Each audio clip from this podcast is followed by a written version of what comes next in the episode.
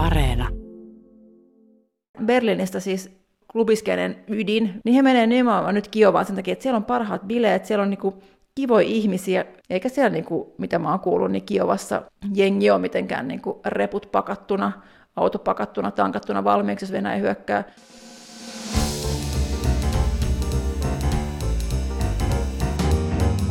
Mistä maailma puhuu, puhuu Ukrainan parhaista bileistä ja etsii totuutta sotapropagandan takaa. Maailma on jo viikkoja pidättänyt hengitystään odottaessaan, mitä Ukrainassa tapahtuu ja koska.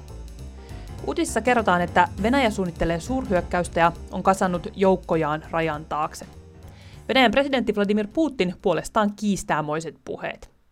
Mikä on mitäkin ja onko meillä mahdollisuutta tietää, mikä on totta?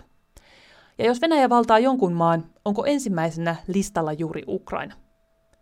Uutisissa on nimittäin kerrottu myös valko Ukrainan pohjoisnaapurista, jota johtaa Putinin kaveri, Euroopan viimeinen diktaattori Aleksander Lukashenka. Maassa yritettiin tehdä Ukrainat eli vallankumous, mutta se ei mennyt niin sanotusti ihan putkeen. Meidän Eurooppa-kirjanvaihtaja Suvi Turtiainen on juuri lähdössä Ukrainaan ja pohtii, onko vastassa ilta kiovalaisella klubilla vai yö pommisuojassa, jos hyökkäys alkaa. Suvi oli Ukrainassa viimeksi Maidanin vallankumouksen aikaan ja on luvannut auttaa ymmärtämään, mitä Putin oikein yrittää. Minä olen Jenny Matikainen. Suvi, sä oot siellä Berliinissä lähtökuopissa. Onko kovinkin aikainen herätys tiedossa? Lento lähtee huomisaamuna rapeasti kello 6.30 ja kyseessä on halpalentoyhtiö ja niin sanottu Bile Express, koska tämä on suora lento Berliinistä Kiovaan. Ja tässä kaiken keskellä, sodan uhan, pandemian keskellä, Kiovasta on tullut uusi tämmöinen niin kuin klubbailijoiden pääkohde.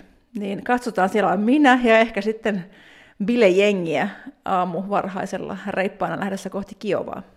Tämä kuulostaa monella tavalla todella, todella erikoiselta ajatellen, että se mitä me luetaan tällä hetkellä Ukrainasta on se, että tosiaan, että siellä on Venäjän joukot rajan takana, mutta ilmeisesti bileet silti jatkuu. Joo, tämä on just hämmentävä tässä koko kriisissä on se, että Ukraina vaikuttaa olevan myrskyn silmässä, eli siellä, missä on ehkä tyyntä samaan aikaan kuin muualla myrskyää. Idästä ja pohjoisessa Venäjä keskittää sotilaita ja raskasta kalustoa lähelle Ukrainan rajaa ja on tosiaan aika iskuvalmiina. Ja samaan aikaan lännessä on käynnissä tämä ihan mieletön diplomaattinen uutismylly, arvelu siitä, että mitä Venäjä haluaa, mitä Venäjä aikoo, ja totta kai myös se, että mitä Venäjä vaatii, eli lupausta siitä, että NATO ei laajene Ukrainaan, Suomeen tai Ruotsiin. Ja kiinnostava nähdä sitten, että miltä kaikki tämä näyttää siellä Ukrainassa. Ukraina on ollut otsikoissa todella, todella pitkään, ja kun mä rupesin oikein tarkistamaan vuosilukuja, että milloin tämä Ukrainan kriisi tavallaan alkoi, niin tämä on kahdeksan vuotta. Eli jos kerrotaan lyhyesti, niin vuoden 2014 helmikuussa Ukrainassa tapahtui tämä, voisiko sanoa EU-myönteisten ukrainalaisten kansannousu, jonka päätapahtumapaikka oli Kiovassa Maidanin aukiolla. Ehkä toi Maidan on jäänyt monien mieleen ja säkin tosiaan silloin olit siellä raportoimassa. Silloin siis kymmeniä kuoli näissä tässä kansannousussa ja lopulta se johti siihen, että venäläismielinen presidentti Viktor Janukovic pakeni maasta. Ja sen jälkeen hän Ukrainaan alkoi sitten ilmaantua näitä vihreitä miehiä, jotka myöhemmin kävi ilmi, että he ovat Venäjän erikoisjoukkojen sotilaita, ja Venäjä lopulta valtasi Krimin niemimaan. Sen jälkeen Ukraina on ollut lähes jatkuvasti otsikoissa ja uutisissa. Ja mä oon miettinyt sitä, että jotenkin ne uutiskuvat, mitä me ollaan Ukrainassa nyt vuosien aikana nähty, niin mulle tulee ensimmäisenä mieleen ne iäkkäät ihmiset jossain siellä rintamalinjalla, jotka asuu hyvin semmoisissa harmaissa ja yksinkertaisissa oloissa. Mutta sä puhut nyt jostain bilelennoista, ja tämä tuntuu olevan ihan vastakkainen siihen niin kuin mun mielikuviin ja ehkä monien muidenkin mielikuviin, niin miksi me nähdään yleensä Ukrainasta vaan sellaisia kuvia jotenkin, jotka oikeasti muistuttaa jotain mennyttä maailmaa? No koska se paikka, missä se sotalinja tällä hetkellä kulkee, on siellä Ukrainan itäosassa, mistä moni on paennut. Totta kai jos olet kykenevä nuori, joka puhuu kieliä, että sä on jäänyt sinne niin kuin kapinallista ja Venäjä valtaamaan Itä-Ukrainaan, vaan sä oot lähtenyt muualle. Mutta sitten on niin kuin köyhiä, on vanhuksia, on monia, joilla on niin kuin, talo jäänyt sinne rintamalinjalle, niin ei he pääse minnekään pois sieltä. Ja tämä on myös niin kuin median tapa raportoida sodasta, että me mennään siihen niin kuin rintamalinjan etuosaan, missä on sotilaat siellä juoksuhaudoissa. lumipuvut päällä. Ja sitten siellä on se niin kuin mummon mökki jäänyt keskelle kaikkea kurjuutta, mikä on ihan hirveetä. Niin sitten kuvasto niin kuin näyttäytyy tämmöisenä, mutta mikä on myös totta on se, että sota koskee koko yhteiskuntaa, koko maata. Se koskee myös niitä, jotka ei ole siinä niin kuin rintamalinjan välittömässä läheisyydessä, vaan se koskee myös sit kiovalaisia, missä elämä jatkuu tosiaan aika normaalina. Ja se on siis miljoona kaupunki, suurkaupunki, ihmiset on koulutettu ja, ja tosiaan Berliinistä siis klubiskeinen ydin, mitä minä en todellakaan edusta, en millään tavoilla, edes ehkä jossain päiväunissa, en ehkä niissäkään, mutta mulla on jotain tuttuja, jotka on siinä niin kuin ihan ytimessä, niin he menee nimenomaan nyt Kiovaan sen takia, että siellä on parhaat bileet, siellä on niin kuin kivoja ihmisiä, jotenkin hyvä ilmapiiri ihmisten kesken. Tämä on myös äärimmäisen outo kuva nykyajasta siitä, että lennähdellään juhlien takia kaupunkiin, jota uhkaa todella valtava armeija. Niin, todellakin tulee mieleen niin kuin aika brutaali ajatus, niin kuin lopun ajan bileet tai niin kuin party like there's no tomorrow. Tämä sama kaksijakoinen todellisuus näkyy myös silloin 2014, kun Maidanilla tosiaan helmikuussa se valta kaatui, ja sitä edesi niin kuin todella julma, kamala, väkivaltainen päivä, kun tämmöiset tarkkaampujat ampuu satakunta mielenosoittajaa sille keskusaukiolle, maiden aukiolle. Ja mä olin silloin siinä aukiolla, mä näen, kun niitä ruumiit viedään niin kuin pois, ja yritetään pelastaa ilman niin kuin mitään kunnon varusteita. Ja tämä tapahtui kaikki siinä niin kuin keskusaukiolla. Kun sä kävelet kaksi korttelia pois siitä keskusaukiolta, niin lapset meni kouluun, ihmiset meni kauppaan ostaa maitoa, eihän ole mitään muita vaihtoehtoja. Niin ja täytyy myös tietenkin muistaa se, että sotahan ei ole tässä välissä Ukrainassa kokonaan päättynyt missään vaiheessa, vaan siellä Itä-Ukrainassa taistelut on koko ajan jatkuneet. Mutta tässä on ollut semmoinen pidempi tilanne, kun asiat on jotenkin normalisoituneet tähän tilaan, missä ne nyt on, mutta nyt yhtäkkiä puhutaan siitä, että rajan takana on joukkoja. Jos sota nyt syttyisi, niin millä lailla Suvi se syttyisi? Näyttää siltä, että tällä kertaa sota syttyisi aivan toisella tavalla kuin vuonna 2014. Tosiaan silloin sen vallan kaatumisen jälkeen, kun Janukovic pakeni maasta, niin sen jälkeen siinä viikkoina, niin tosiaan alkoi ilmestyä näitä vihreitä miehiä, eli sotilaita ilman tunnuksia Krimille, ja kaikki oli silloin tosi hämärää.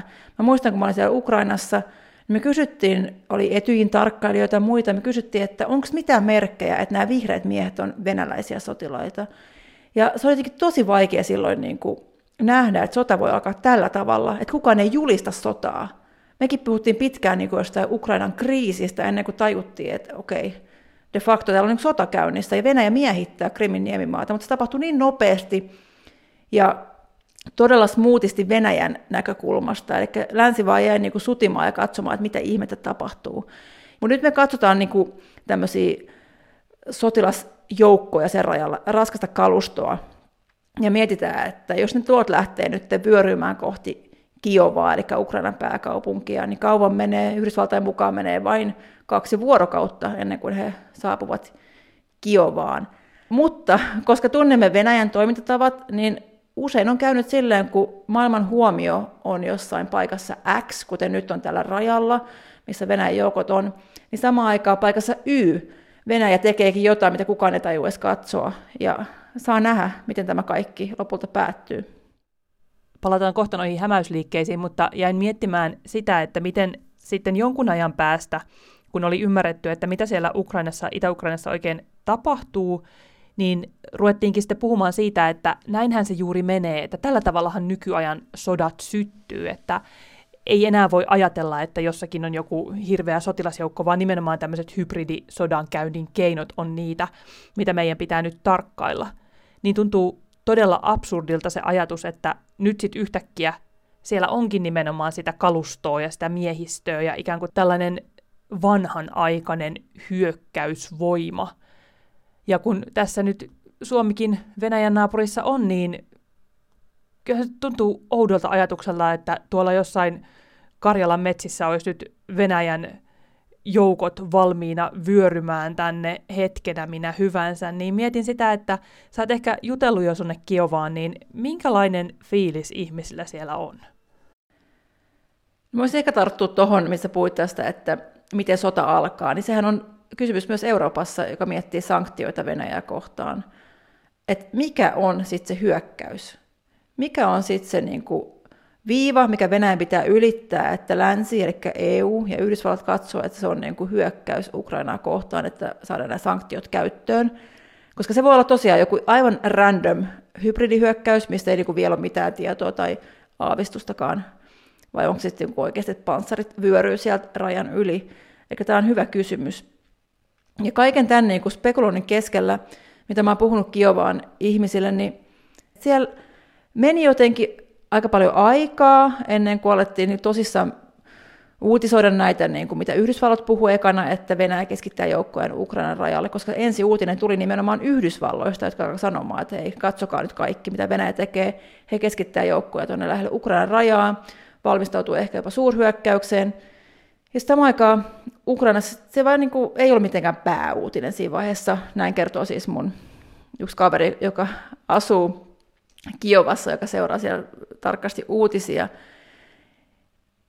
Ja siellä niin kuin elämä jatkuu normaalisti. Senkin takia se on just tämä, kun mä lähden keikalle nyt Kiovaan. Sitten mietitään, että pitääkö sinne ottaa kypärää mukaan tai luotiliivejä. Mutta sitten mä menen sinne tuolla Bile Express-lentokoneella. Jengi menee sinne bilettämään, koska tätähän tämä todellisuus on. Eikä siellä, niin kuin, mitä mä oon kuullut, niin Kiovassa jengi on mitenkään niin kuin reput pakattuna, auto pakattuna, tankattuna valmiiksi, jos Venäjä hyökkää. Ehkä jossain muualla päin Ukrainaa näin voi olla, koska on myös arvioitu, että Venäjä saattaisi aloittaa hyökkäyksen jostain muusta kulmasta. Ja mitä on paljon nyt myös haastateltu Ukrainan johtoa, presidentti Zelenskin lähipiiriläisiä ja muuta, niin vaikuttaa heidän puheestaan myös siltä, että yksi syy tähän niin kuin tyyneyteen ja rauhaan on se, että jos Venäjä oikeasti hyökkää, niin onko heillä mitään kunnon suunnitelmaa, että miten sitten toimitaan. Kun katsoo Ukrainan nykypresidenttiä, joka on siis tämmöinen aiemmin koomikkona toiminut Zelenski, joka nyt on sitten maan poliittinen johtaja, niin hänen lähipiirinsä on lähinnä hänen niin kuin TV-uraltaan tuttuja, on siellä muitakin, mutta siellä ei ole sitä poliittista osaamista mitenkään aivan järjettömästi, mikä totta kai osaltaan heikentää Ukrainaa ja vaikeuttaa tätä tilannetta, että yhtäkkiä he on niin kuin keskellä tämmöistä aivan mieletöntä maailmanpoliittista myllerrystä, niin tämä saattaa olla yksi syy, minkä takia siellä poliittinen johto on vähän niin kuin himmailu sitä uhkaa ja puhunut suoraan, että ei tässä mitään, että ei Venäjä, ei tämä yhtään suurempi uhka kuin aiemminkaan.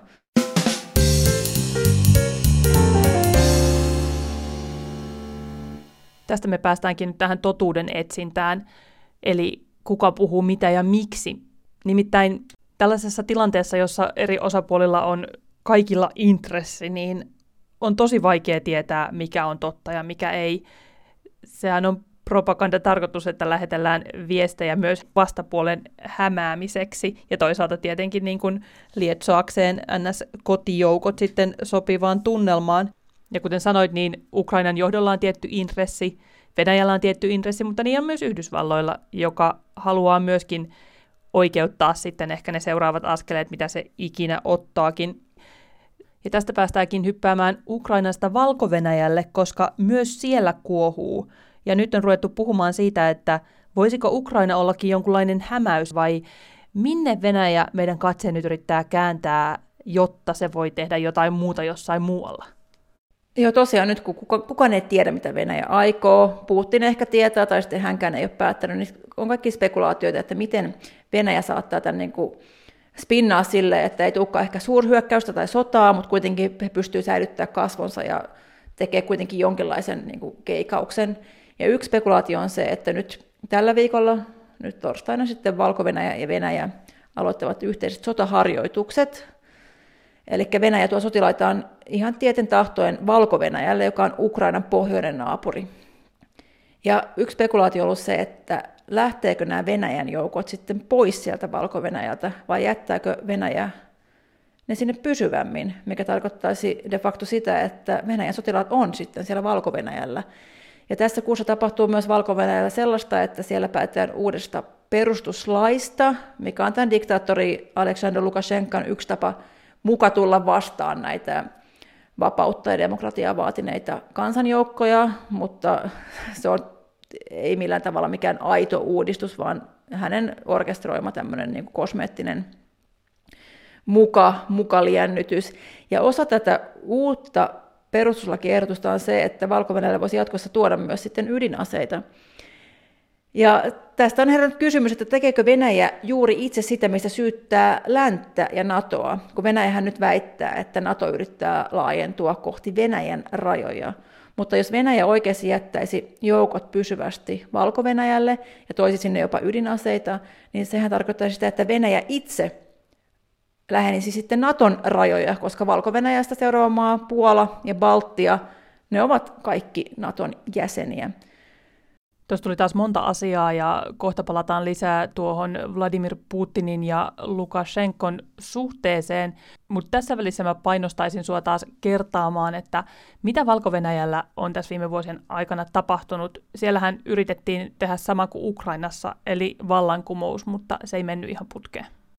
Eli valko tosiaan on vallassa edelleenkin tämä Euroopan viimeinen diktaattori Aleksandr Lukashenko, ja hän pysyi vallassa huolimatta siitä, että loppukesästä 2020 presidentinvaalien jälkeen, mitkä olivat hyvin vilpilliset, niin kansa nousi kadulle aivan ennennäkemättömällä tavalla. Että kyseessä oli aidosti niin kuin kansan nousu, ei mikään oppositiomielenosoitus, vaan aidosti niin kuin valko kansa nousi kaduille vastustamaan sitä, että Lukashenka olisi muka jälleen kerran voittanut presidentinvaalit, eikä sitten oppositioehdokas. Ja ikävä kyllä tämä kansannousu vaikuttaa pahasti epäonnistuneen siinä mielessä, että Lukashenka tämmöisen aivan mielettömän väkivaltakoneiston, kutsutaan ehkä muissa maissa niin kuin turvallisuuskoneistoksi, eli poliisi, salainen poliisi ja armeija, mutta siellä se on väkivaltakoneisto, niin he tukahduttavat tämän kansannousun niin kuin todella, todella raasti, rajusti, ja siellä vaino jatkuu todella pahana. Se tilanne on niin vaikea, että Lukashenka hallinto jopa yrittää estää ihmisiä pakenemasta maasta. Eli se on niin semmoinen häivähdys Pohjois-Korea tullut jo. Et meillä on keskellä Eurooppaa maa, missä on diktaattori, joka sortaa omaa väestöään ja jopa estää heitä pakenemasta maasta tällä hetkellä. Ja nimenomaan tämä kyseinen diktaattori, niin hän on siis Vladimir Putinin hyvä kaveri. Me olemme nähneet kuvia, jossa Putin ja Lukashenka jääkiekkoilevat muun muassa yhdessä. Niin kuinka paljon tässä kaikessa Venäjällä on sormensa pelissä?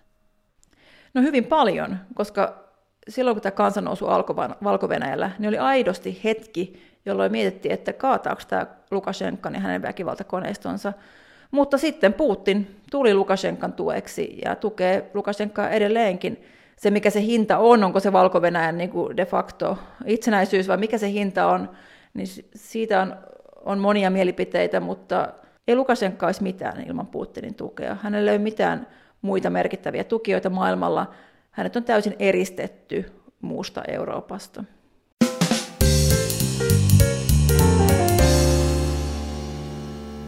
Miten sä ajattelet, kun tässä on nämä kaksi maata, on valko ja Ukraina, ja valko on tällä lailla ikään kuin jo niin kuin Putinin kainalossa, niin mitä Venäjä näistä kahdesta maasta haluaa? Haluaako se samoja asioita vai onko sillä joku fiksaatio nimenomaan Ukrainaan? No Venäjällä on paljon fiksaatio siihen, että halutaan pitää Venäjä Euroopassa vaikutusvaltaisena maana.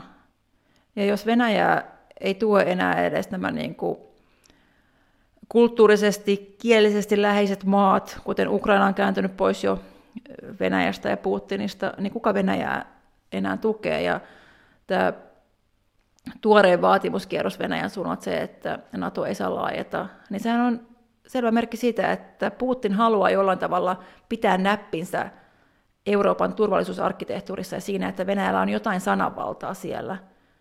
Koska eihän niin kuin millään soft powerilla, eli pehmeällä voimalla, houkuttele niin kuin liittolaisia tai tukijoita, vaan se pitää tehdä se voimakeinoin.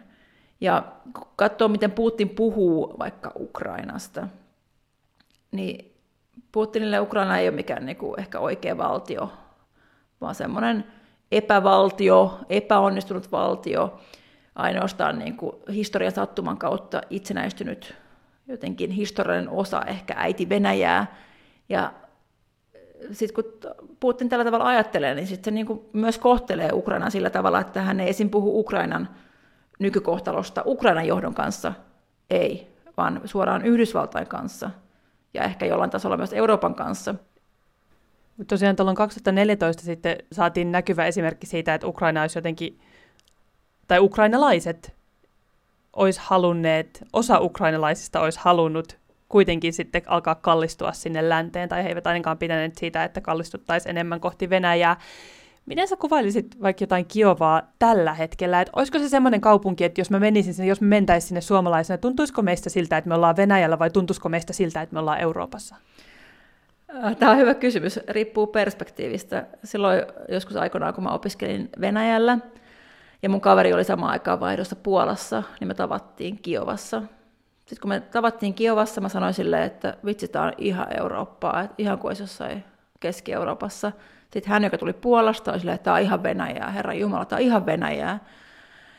Että on niin kuin, tämä on tämä kysymys, mitä niin kuin jatkuvasti jankataan, että onko Ukraina oikeasti niin kuin osa Eurooppaa vai ei ole, niin se on jotenkin toissijasta.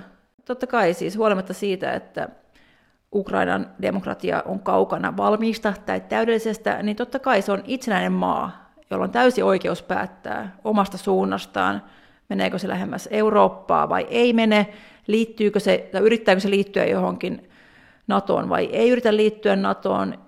Että kyse on siitä, että saako maa päättää itse omasta kohtalosta ja tulevaisuudesta Venäjän mukaan tai Putinin mukaan ei saisi päättää, koska Venäjä ja Putin pitää Ukrainaa näköjään lausuntojen perusteella niin kuin epävaltiona, kun taas sitten nyt lännestä tulee viestiä, että se on tärkeää, että Ukrainalla pysyy itsemääräämisoikeus, koska eihän niin Venäjän kaltainen autoritaarinen maa tyydy siihen, että aa okei, että Ukraina ei koskaan liity NATOon, että nyt me ollaan tyytyväisiä lopun elämään, ei, vaan sitten ne vaatii jotain muuta.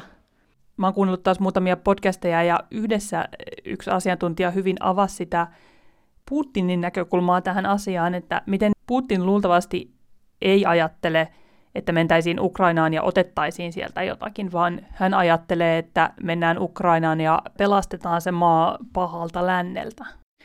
Mutta tämähän on klassinen Venäjän tapa nähdä kaikki, koko historia, että eihän Venäjä omasta mielestä ole käynyt mitään hyökkäyssotia koskaan, vaan he ovat aina niin kuin puolustautuneet tai puolustaneet jotain. Ja tämä Ukrainan skenaario on se, että Yhdysvallat on jo varoittanut, että Venäjä saattaa rakentaa jonkun stuntin, että tulee muka joku hyökkäys Ukrainan venäjänkielisiä vastaan, ja Venäjän pitäisi sitten niin kuin venäjänkielisten puolustajana mennä sitten puolustamaan näitä venäläisiä, vaikka kyseessä olikin vain tämmöinen niin kuin maininnanlaukaushenkinen stuntti ja tekosyy aloittaa sotaa. Ja totta kai, mitä länsi myös paljon puhuu, on se, että Putin pelkäisi niin kuin aidon demokratian, onnistuneen demokratian leviämistä Ukrainaan, että se olisi niin kuin esimerkki venäläisille, että tämmöinen samankaltainen maa, samankaltainen iso slaavimaa toimisikin niin kuin demokratiana. Että miten, miten Putin voi periaatteessa enää puolustaa tätä omaa hallintotapaansa. Se voi olla totta, mutta sitten on niin vähän todisteita, että onko tämä oikeasti tämä Putinin suurin pelko demokratia vai onko se joku muu. Onko tässä lopulta kysymys siitä, että Vladimir Putin, itsevaltainen johtaja, haluaa jotain ja hän se ottaa, vai onko tässä kysymys jotenkin laajemmin Venäjästä? jos sä ymmärrät, mitä mä tarkoitan. Että jotenkin, että haluaako Putin jotain, koska Venäjän pitäisi olla tällainen, vai haluaako Putin jotain, koska Putinin on saatava jotain? Tässä on selvästi kyllä isompi ajattelu nyt taustalla. Ja ehkä voidaan zoomaa sinne 30 vuoden taakse, kun Neuvostoliitto kaatui, ja Putin on nyt sanonut aiemminkin, että se oli hänen mielestään niin kuin suuri katastrofi. Ja nyt ihan tuoreimmissakin haastatteluissa niin Putin on vihjannut, että Neuvostoliiton hajoaminen on oikeastaan niin kuin historiallisen Venäjän kutistumista. Että hän ei niin kuin periaatteessa puolusta Neuvostoliiton takaisin tulemista, vaan niin kuin historiallisen Venäjän jotenkin aluetta, mihin sitten hänen mielestään kuuluu ilmeisesti myös Ukraina ja Valko-Venäjä. Ja tämä on ihan kiinnostava viesti, koska se ehkä niin kuin viestii kotiyleisölle sitä, että jotenkin suuri ja mahtava Venäjä olisi niin kuin taas tuloillaan tai jo olemassa. Ja tässä on niin kuin muitakin merkkejä kuin tämä uhittelu. Suomessahan nousi otsikoihin joulukuussa se, kun Venäjän jääkiekkoilijat yhtäkkiä veti ylleen tämmöiset niin kuin neuvostotunnuksin varustetut pelipaidat. Ja siinä kyllä meni aikamoisen, niin kuin monella meni tota, ottelupistet väärään kurkkuun, että mitä, mitä Suomi pelaa Neuvostoliittoa vastaan, kun on niin kuin vuosi 2021. No, sanottiin, että se oli joku niin kuin jääkiekkoliiton vuosipäivä, bla bla bla, mutta siis ihan samaan aikaan Putin puhui tästä, niin kuin miten Neuvostoliitto oli osa historiallista Venäjää, Ja sitten samaan aikaan tuli nämä vaatimukset siitä, että tarvittaisiin Eurooppaa jotain niin kuin etupiirejä, missä Venäjä saa päättää esim. Ukrainan ja Suomen mahdollisesta NATO-jäsenyydestä. Niin kun katsoo kaikki näitä yhdessä, niin ehkä kyse ei ole enää niin yksittäisistä sattumista, vaan on joku niin isompi ajattelu siitä, mitä Venäjän pitäisi olla.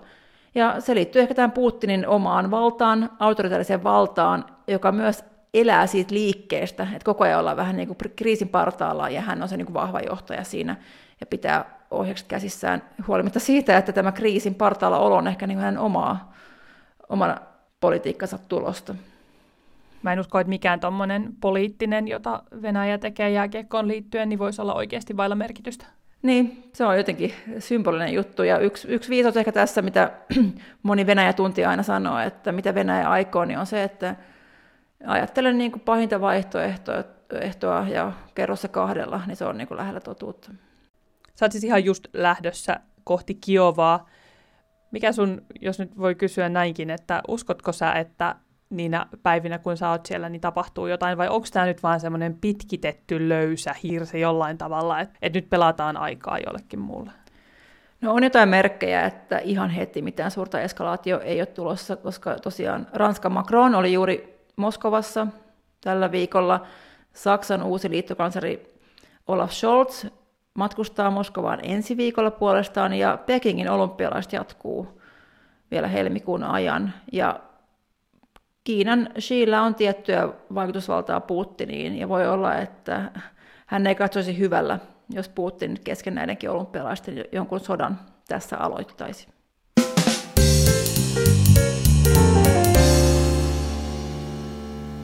Sehän ei itse asiassa olisi ensimmäinen kerta, kun Venäjän sotatoimet häiritsisivät Pekingin olympialaisia, sillä vuonna 2008 kesäkisojen aikaan Venäjä hyökkäsi Georgiaan. Mutta ehkä Kiinalla on nyt vielä enemmän sananvaltaa tässäkin asiassa. Kiitos Eurooppa-kirjeenvaihtaja Suvi Turtiaiselle ja tietenkin turvallista matkaa kohti Kiovaa. Toivottavasti bilelennolla vielä nukutaan, niin saat sinäkin levättyä. Suvin reissusta voi tietenkin sitten lukea yle.fiistä ja Suvi on itse asiassa varsin aktiivinen myös Instagramissa, jos sieltä haluaa livenä reissua seurata. Kiitos teille kuuntelijoille seurasta. Tämä oli Mistä maailma puhuu. Minä olen Jenny Matikainen ja me kuullaan taas kahden viikon päästä torstaina.